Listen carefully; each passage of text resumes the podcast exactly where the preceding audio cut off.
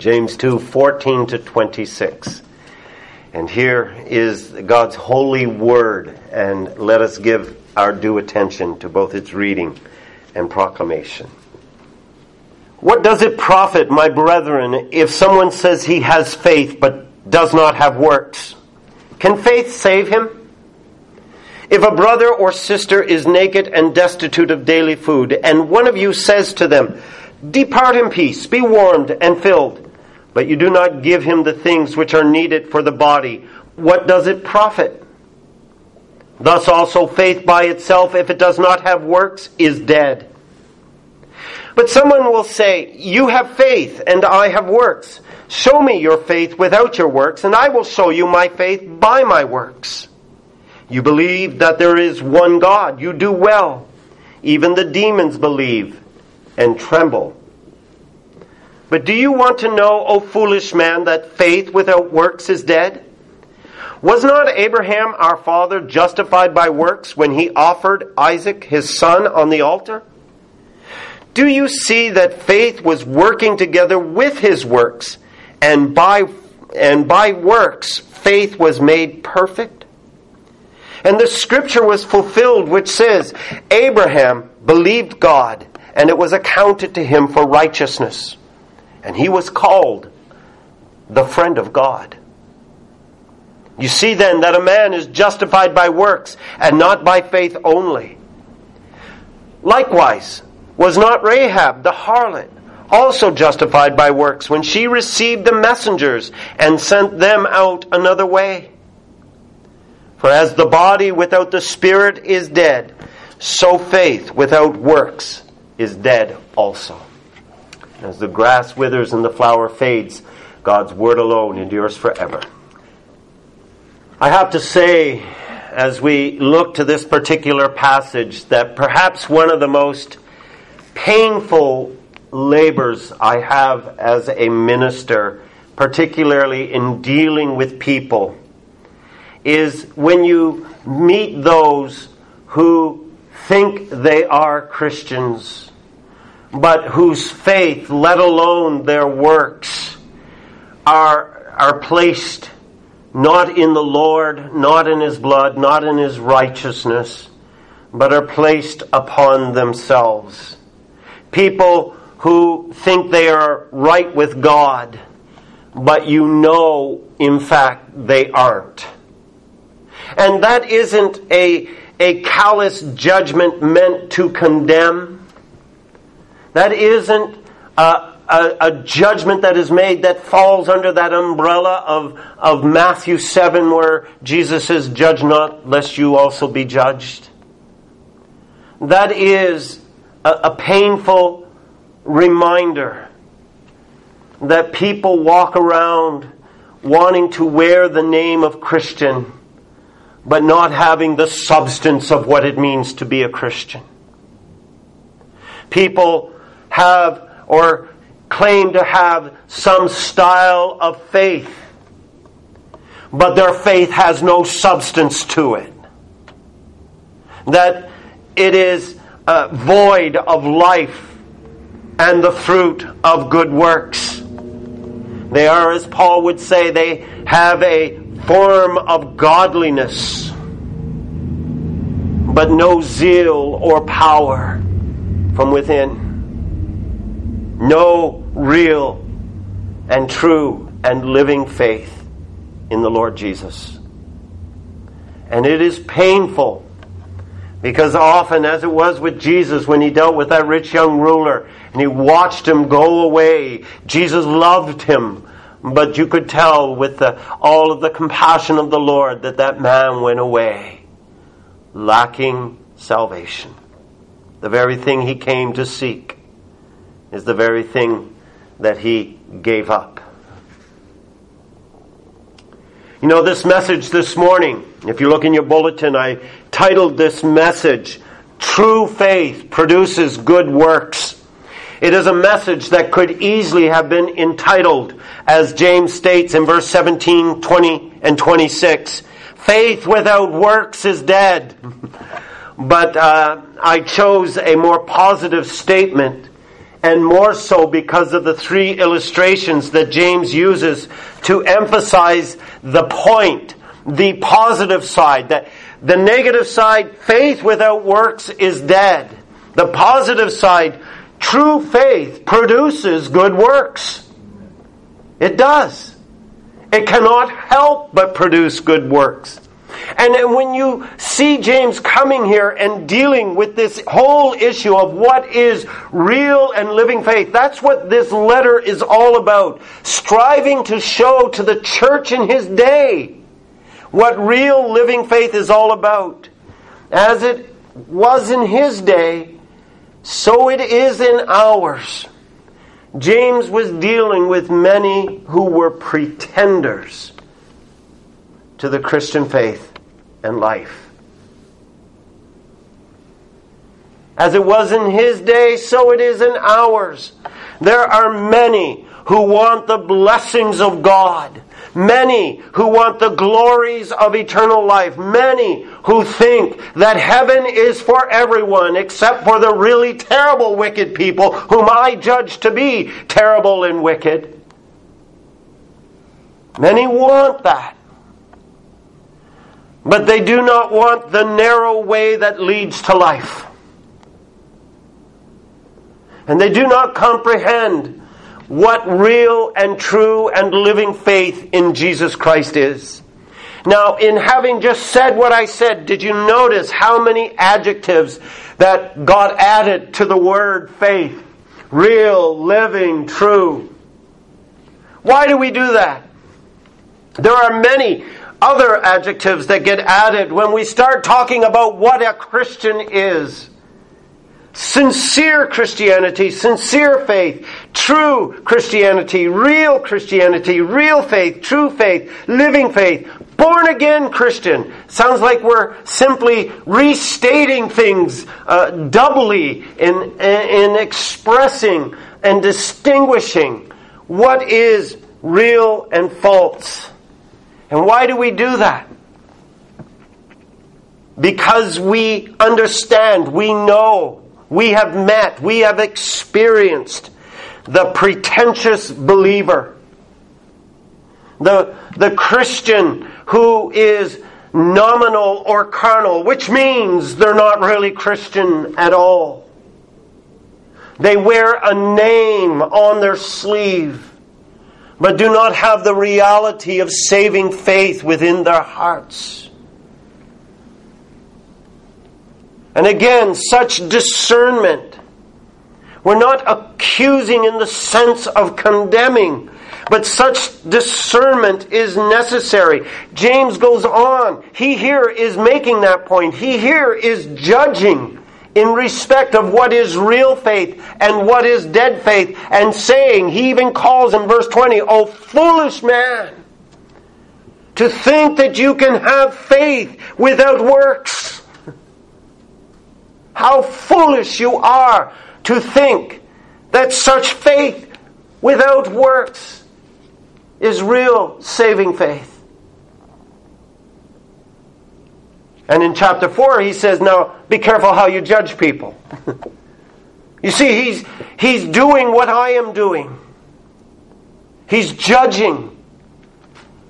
Not in the fact of condemning, but of warning, of striving, and of being in earnest for the souls of those who are yet still lost, but believe they are saved because of something they have done.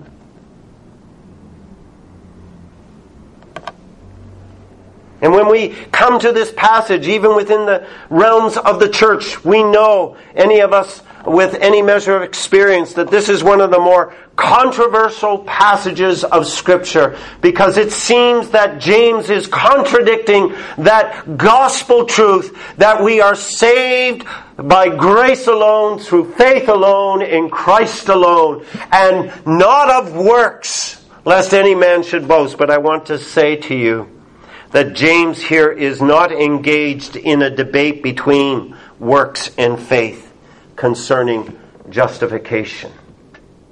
It's not either or. And he understands that only the Lord Jesus Christ saves us from our sins. Only the Lord Jesus Christ, by His sacrifice, is able to wash us clean and bring to us the life that we need. He understands that there's only one way to have condemnation that hangs over us, removed, taken away. And that is through the sacrifice that Christ Himself offered on the cross the bearing of the penalty for all our sins in judgment. He did that, and James knows that. He's not debating between works and faith, nor is he arguing against Paul. And Paul, we know, defended. And we have been going through the letter to the Romans, and we, we have already seen how rigorous Paul was to establish the truth. The purity, the essence of the gospel that saves is that we are saved by grace alone, through faith alone, in Christ alone. But you know, even Paul, when you get to Romans 12, he says the same thing that James says here. That faith that saves you is not alone. There is a work that comes from it in your life. And even Paul in those well-known verses, Ephesians 2, 8 and 9, which I've already m- mostly quoted to you. Ephesians 2 verses 8 and 9, he says, By grace you have been saved through faith, and that not of yourselves, it is the gift of God, not of works, lest any man should boast. That is the truth of the gospel. If you want to be saved, if you want to possess the assurance that your sins have been paid for, that God no longer is going to pour out his wrath upon you and condemn you to the eternities of hell, if you want the assurance that you are, have been and are continuing to be free from the penalty of your sin, you must believe on the Lord Jesus Christ.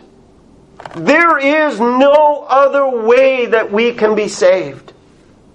There is no other way that we can gain eternal life but to believe on the Lord Jesus Christ.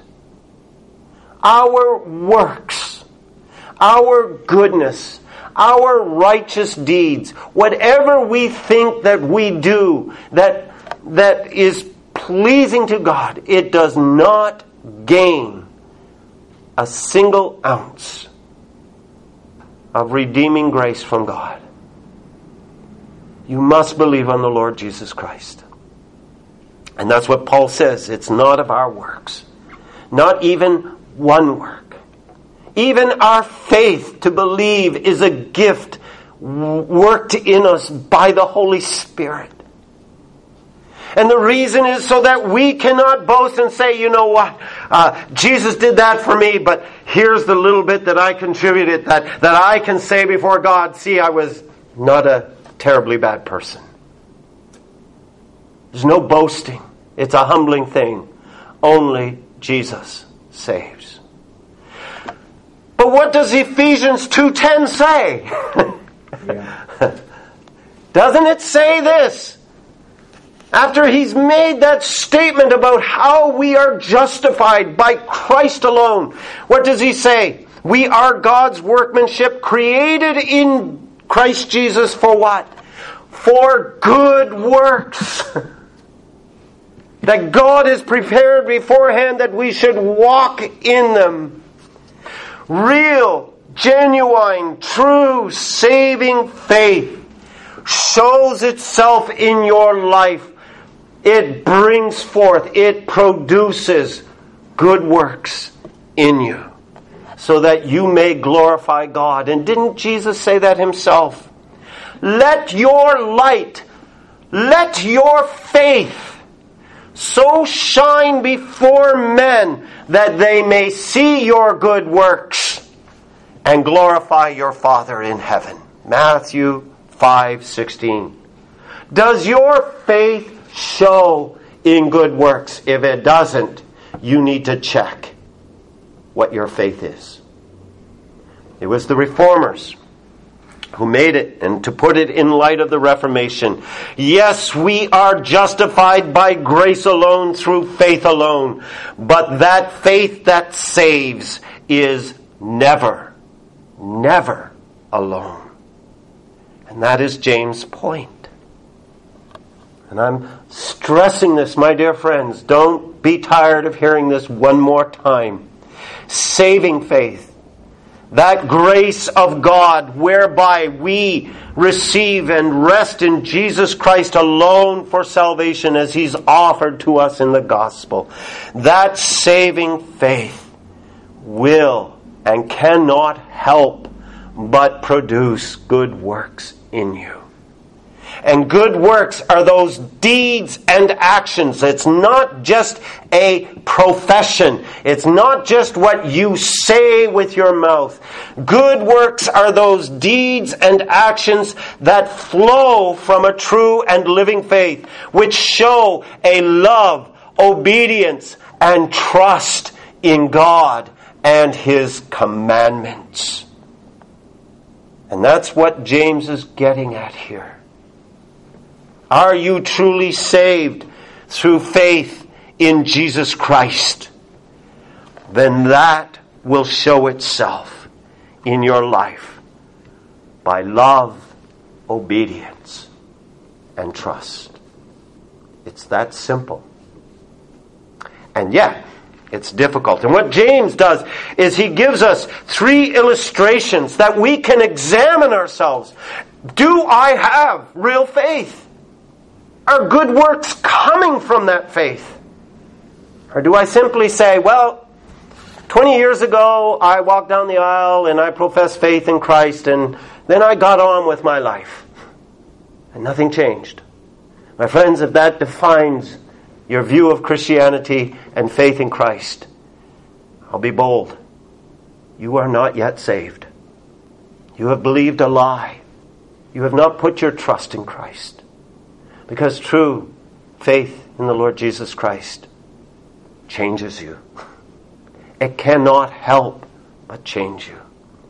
Because the Spirit now is at work in you to make you like Christ, that perfect man, that Holy One who came and who came to save us. now, the first thing that James illustrates for us in this whole issue. Faith by itself, if it does not have works, is dead.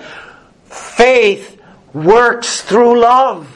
That's his first point in verses 14 to 17 when he says there with some very hard and stinging questions. You look at verse 4. In fact, this whole passage before us is one question after another after another, challenging. Do you have real faith?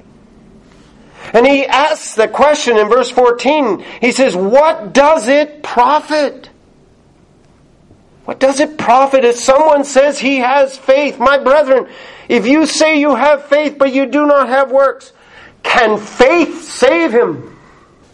And I'm sure most of us would say, well, yes, all you have to do is believe on the Lord and you'll be saved. But James' point here, and this is, this is something that is challenging for us to grasp, but important. He says, if your faith is in Christ, that faith works. And it works through love. Isn't that what Paul said in Galatians 5, verse 6? Faith works through love. 1 Thessalonians 1, verse 3. I see your works of faith. See, James is not opposed to Paul. James and Paul, I believe, very good friends, are saying the same thing. Faith works through love. You often heard that, and it's something I still remember this occasion back in my younger years as an adult. A 16 year old friend died. And I knew him. He hated the church, he hated God. He had no sign of faith in his, in his soul. his mother clinging to some hope and wishing him to be in heaven said, I just remember him being uh, uh an eight year old when, when, when he talked about how he knew God, had ca- counted all the hairs on, on his head, and, and, and he had some testimony of God. And I, I say this because, my friends, this is life and death issues. These are matters of eternity. You can't wish someone into heaven if they made a profession of faith but turned back into the world and have cast off all things of God. Yes, there are prodigal sons, but if they have not returned to the Lord in seeking God, their, their fruits of their life have shown what their faith really was. That's hard to hear, isn't it? But James is saying that a profitless faith is nothing. It's dead. There's no life there. In other words, it's not saving faith. What does it profit? He asks that question again in verse 16. Only this is with the illustration. And he's using this illustration to show a profitless faith. Because True faith works through love. My friends, what does it profit if you have a brother or sister, in other words, a fellow believer, if you have someone with whom you say you share a common Savior with, and you have a brother or sister who's in great need, and all you say to them is, Well, I hope you get along well. Be warm, be filled. I'll pray for you. but you do nothing. You've not given them anything that they have needed for the body. Is that really love? What does it profit? And it's a two pointed illustration. Because James is taking the words of Christ and putting them into a very practical outworking. You believe in the Lord Jesus Christ. What did, you, what did we hear uh, from John 13 in that whole series on that upper room ministry? What did Jesus say? By this all men will know that you are my disciples. How? By your love for one another. And my friends, when Jesus talks about love, he's not talking about an emotional, gushy, giddy action that just springs up where we're all giggly and huggy and he's talking about real, true, agape love that demonstrates kindness and goodness. And the world around you will know you are my disciples. They will know your faith is real by your love for one another. And if you have a brother or sister who is naked and in destitution, and you do nothing, you have profitless faith. It's just hard, isn't it? I told you, James is not going to get easier for us. it's going to get harder. But he wants us to wake up to the reality. That's the first point with this illustration. That faith in Jesus Christ naturally produces a love for the brethren, a love for the church. When I hear people who claim to be Christians but hate or dislike or do not want to be part of the church, the body of Christ, I have reason to doubt their faith is true. Because true faith in Christ produces love. It works through love. But the other point is just as useless pious words are to a brother and sister in desperate physical need, so a professed faith without tangible love is empty. you know? It's empty. And James brings us to that verdict, doesn't he? In verse 17. After giving this illustration, what does he say? So also, thus also, faith by itself, if it does not have works, it is dead. If you do not have a sincerity of love for your brothers and sisters in Christ, you have dead faith. Because, and putting it in the positive side here, faith works through love. You know, we talk about the works that James is talking about here. This is it. Let us love one another. and isn't that what the second table of the commandments is? Love your neighbor as yourself. Do good, Paul said in Galatians 6. Do good, especially to those who are of the household of faith. You see, here's the works that flow. The second illustration, verses 18 to 26, brings out this truth. Not only does faith work through love, faith works through obedience. Faith works through obedience. And again, James introduces this point with another challenge in verse 18. Ah, but some of you will say, You have faith, and I have works. Show me your faith without your works. I will show you my faith by my works. That's James talking, arguing with somebody who comes up and says, Look, all we need is faith. That's it. Just believe on the Lord Jesus Christ. Nothing more. That's, that's all we need. And we're fine. We're set. Now that was good for the thief on the cross. I mean, he was dying. And we're going to get to that at the very end of this letter, the whole issue of deathbed conversions, if you will, to some degree. But James isn't talking about such a person. What he is talking about is the one who professes faith in God but exercises no obedience before God.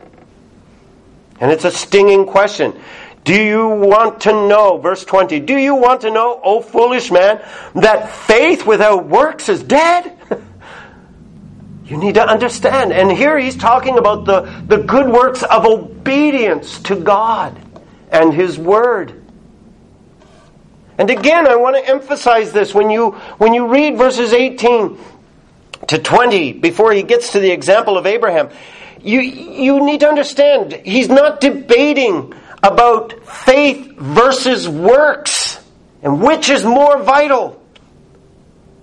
Nor is he positing what some cults and false religions posit of the necessity of works to add to our salvation. That by doing good works we are gaining salvation or a greater salvation from God. When you hear that kind of language, dear people, you are hearing a false gospel and a false Christian faith. James is not at all saying that. I want to emphasize that. What he is saying is that real and true faith in Jesus Christ has the works of obedience flowing from it.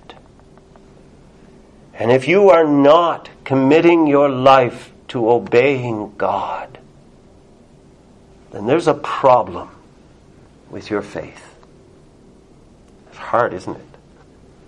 Now, we're not talking about perfect obedience here, but we're talking about a life committed to God's commandments. And again here, he, he actually gives us a couple illustrations, but the first one comes and just nails it in the coffin. Don't you understand that you can have a right profession without substance? And you have nothing more than a profession of demons. You believe there is one God, you do well. Even the demons believe. They tremble. And you can stand there and say, Hey, I believe in God. It's okay. I'm, I'm saved. I don't have to worry. You're not trembling? you don't have the fear of the Lord? I mean, even the demons had that. And again, what James is doing here is he's bringing us even back into the Old Testament. Most of you who are part of our church will know what is called the Shema from Deuteronomy 6. And this comes right after God had restated his commandments. And he says there in Deuteronomy 6 verse 4, Hear, O Israel. It's called the Shema because the Hebrew word Shema is the word hear. Hear, O Israel, the Lord our God, the Lord is one.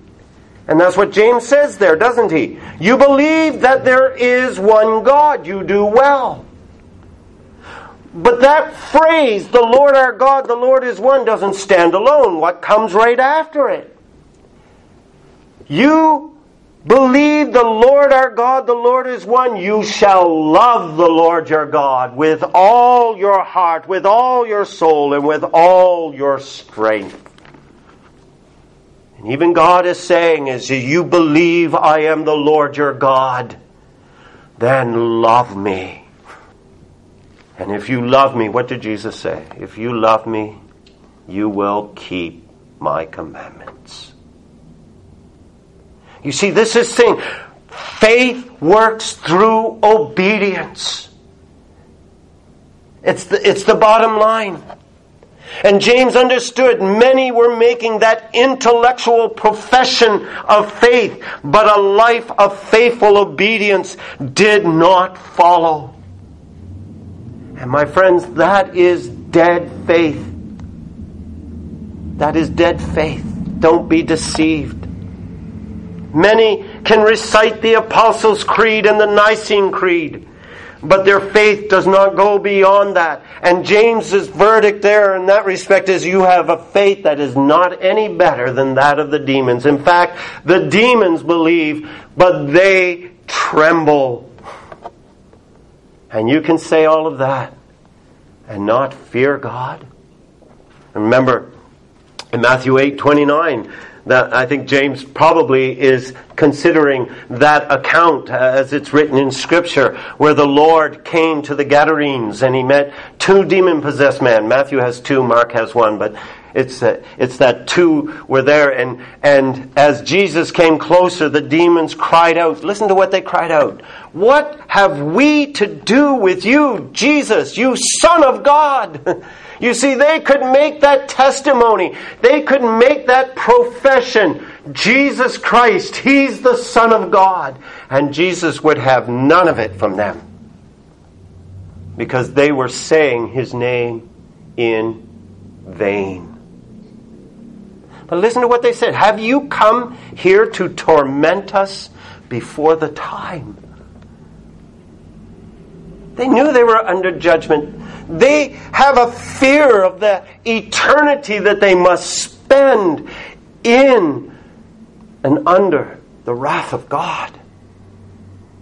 How many make a profession of faith and eternity is far from their minds?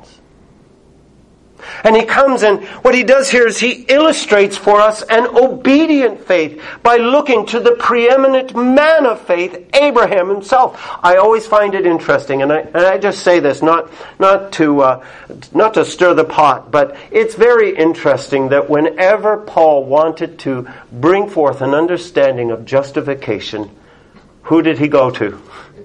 Abraham. Every time. Every time. And in fact, when you read in the letter of Hebrews, Hebrews chapter 11, and the great men of faith who believed in the Lord Jesus Christ, isn't it interesting? Of course, uh, Hebrews was written a little later on, so they could have referenced them, but only Old Testament saints are listed. And James brings us to two of them. But first, it's to Abraham. And he points to Abraham's faith that obeyed God. Abraham's faith was proven real when he obeyed God. And when he obeyed God and it was costly, it meant great sacrifice. And yet he went forward. His faith was being tested by God. Will you obey me even if it costs you? Will you obey that law that says, Love me and have no other gods before you? All the way down to the law that says, And you shall not covet. Will you follow me? Is your faith real enough to obey me when it's hard? And you think, well, sure, but it's going to be the testing of your faith for that work to show itself, that work of obedience. Remember the rich young ruler again? He boasted that he kept God's law. And Jesus looked at him and said, knowing the first and the last commandment. You don't realize it, but you've got an idol in your heart. And as much as you may desire eternal life, you have another God. And you cannot serve God and mammon. Sell what you have, give it to the poor, and follow me, and you will have eternal life.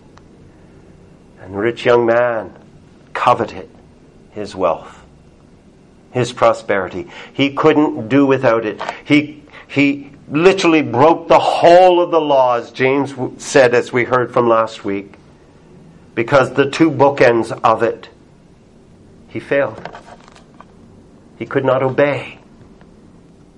And true faith shows itself in that obedience. Abraham's work of obedience gave testimony to his being justified, gave testimony, as he says there in verse 23. He was accounted righteous because he obeyed God. And you heard God say that to him twice. Abraham, because you have not kept back from me even your only son. I see you are believing in me. Not that God needed to see it, but he was proving to Abraham, your faith in me is real and you have obeyed me. You are my friend. That's, that's, that's, that's what God has said. Abraham believed God. It was accounted to him for righteousness, and he was called the friend of God. You see, obedience to God's commandments, it is not wrong. It is expected. It is a demonstration of real faith. It's, it's like this. If I could use another illustration, how many of you would simply take the word of a carpenter who has on the side of his truck, fine carpentry, we give you our best. Something like that, or whatever. Do you just take that for granted? Because you saw that, that line. Here's a great carpenter. Or do you ask him first, Can I see some of your work? Because your work will testify if this is true of you. and that's what he's saying here. Your obedience to God demonstrates your love for Him who has first loved you and saved you. You're not earning God's favor, you're loving God. And true faith loves God. And again, the verdict works. This is what Paul, what James means when he says, "You see there in verse 24 that a man is justified by works and not by faith only." It is easy to make a profession, but is it real? Your love for God will show it. It will show to your heart, to you and to others, but to you, even in particular, it will show to your heart. You have truly believed on the Lord Jesus Christ. And last, and very quickly, the last illustration. Because having said all of this, I don't doubt that some of you are sitting there and saying, well, I'm not like Abraham. My, you're, you're asking a lot. I, I, am just beginning in my faith. I, I haven't come to those places where I'm being tested for that dramatic obedience that Abraham offered, or I, I haven't had those opportunities to be able to love as deeply as that illustration there. This is where I think this third illustration comes into play. Faith works through love. Faith works through obedience. And the point of those two verses concerning Rahab is this even small faith works. Even small faith works. Who is Rahab? You can read her story in Joshua 2. When Israel, crossing the Jordan River, was getting ready to lay hold of the promised land, and they came to Jericho. And they spied it out, and Rahab, we know, is the prostitute, the prostitute who housed the spies and led them out another way. But listen, she was one who understood that the people of Jericho were terrified Israel was coming because what had already happened to two other nations that opposed Israel and they they were decimated and so Jericho shuts themselves up and they're they're afraid of the God of Israel. But it's not a fear that leads them to humble themselves to cry out oh God save us. But Rahab does she sees all of this, and listen to what she says. As soon as we heard these things, she's talking about all of Jericho here. As soon as we heard these things, our, our hearts melted. Neither did there remain any more courage in anyone because of you. But here's Rachel's, I mean, Rahab's testimony. For the Lord your God, He is God in heaven above and on earth beneath. That's all we read of Rahab. But we read in other places, Rahab was, I think, the great grandmother of David. a Gentile prostitute whose faith and knowledge of God was small. But that small faith worked, didn't it? It trusted God. And she showed her faith, not by lying. Everyone thinks, oh, well, Rahab lied we're allowed to lie if circumstances demand it. No. Is she praised here for her lying? Or is she praised here for trusting God to deliver her from judgment? And she showed her trust by hiding the spies and sending them in a different way. She's mentioned in Hebrews 11. I think the only woman no Sarah was mentioned. Can you imagine a Gentile being mentioned in Hebrews 11 as a woman of faith? And for nothing more than believing in the God who said she would be delivered from judgment. A woman of faith. Faith as small as a mustard seed, and yet as small as it was it worked. And it worked to move a mountain in desperate times. She believed in her Lord. And I encourage you, even small faith works. It produces works. And James concludes again with a verdict that just as a body cannot be alive without the Spirit, so faith cannot be alive without works. True faith. True faith produces works. And I challenge all of you to look to yourself. You say you believe. Does your life show love for the brothers and sisters in Christ? Obedience, love for God. And even if it's small, it will still show that love and that obedience.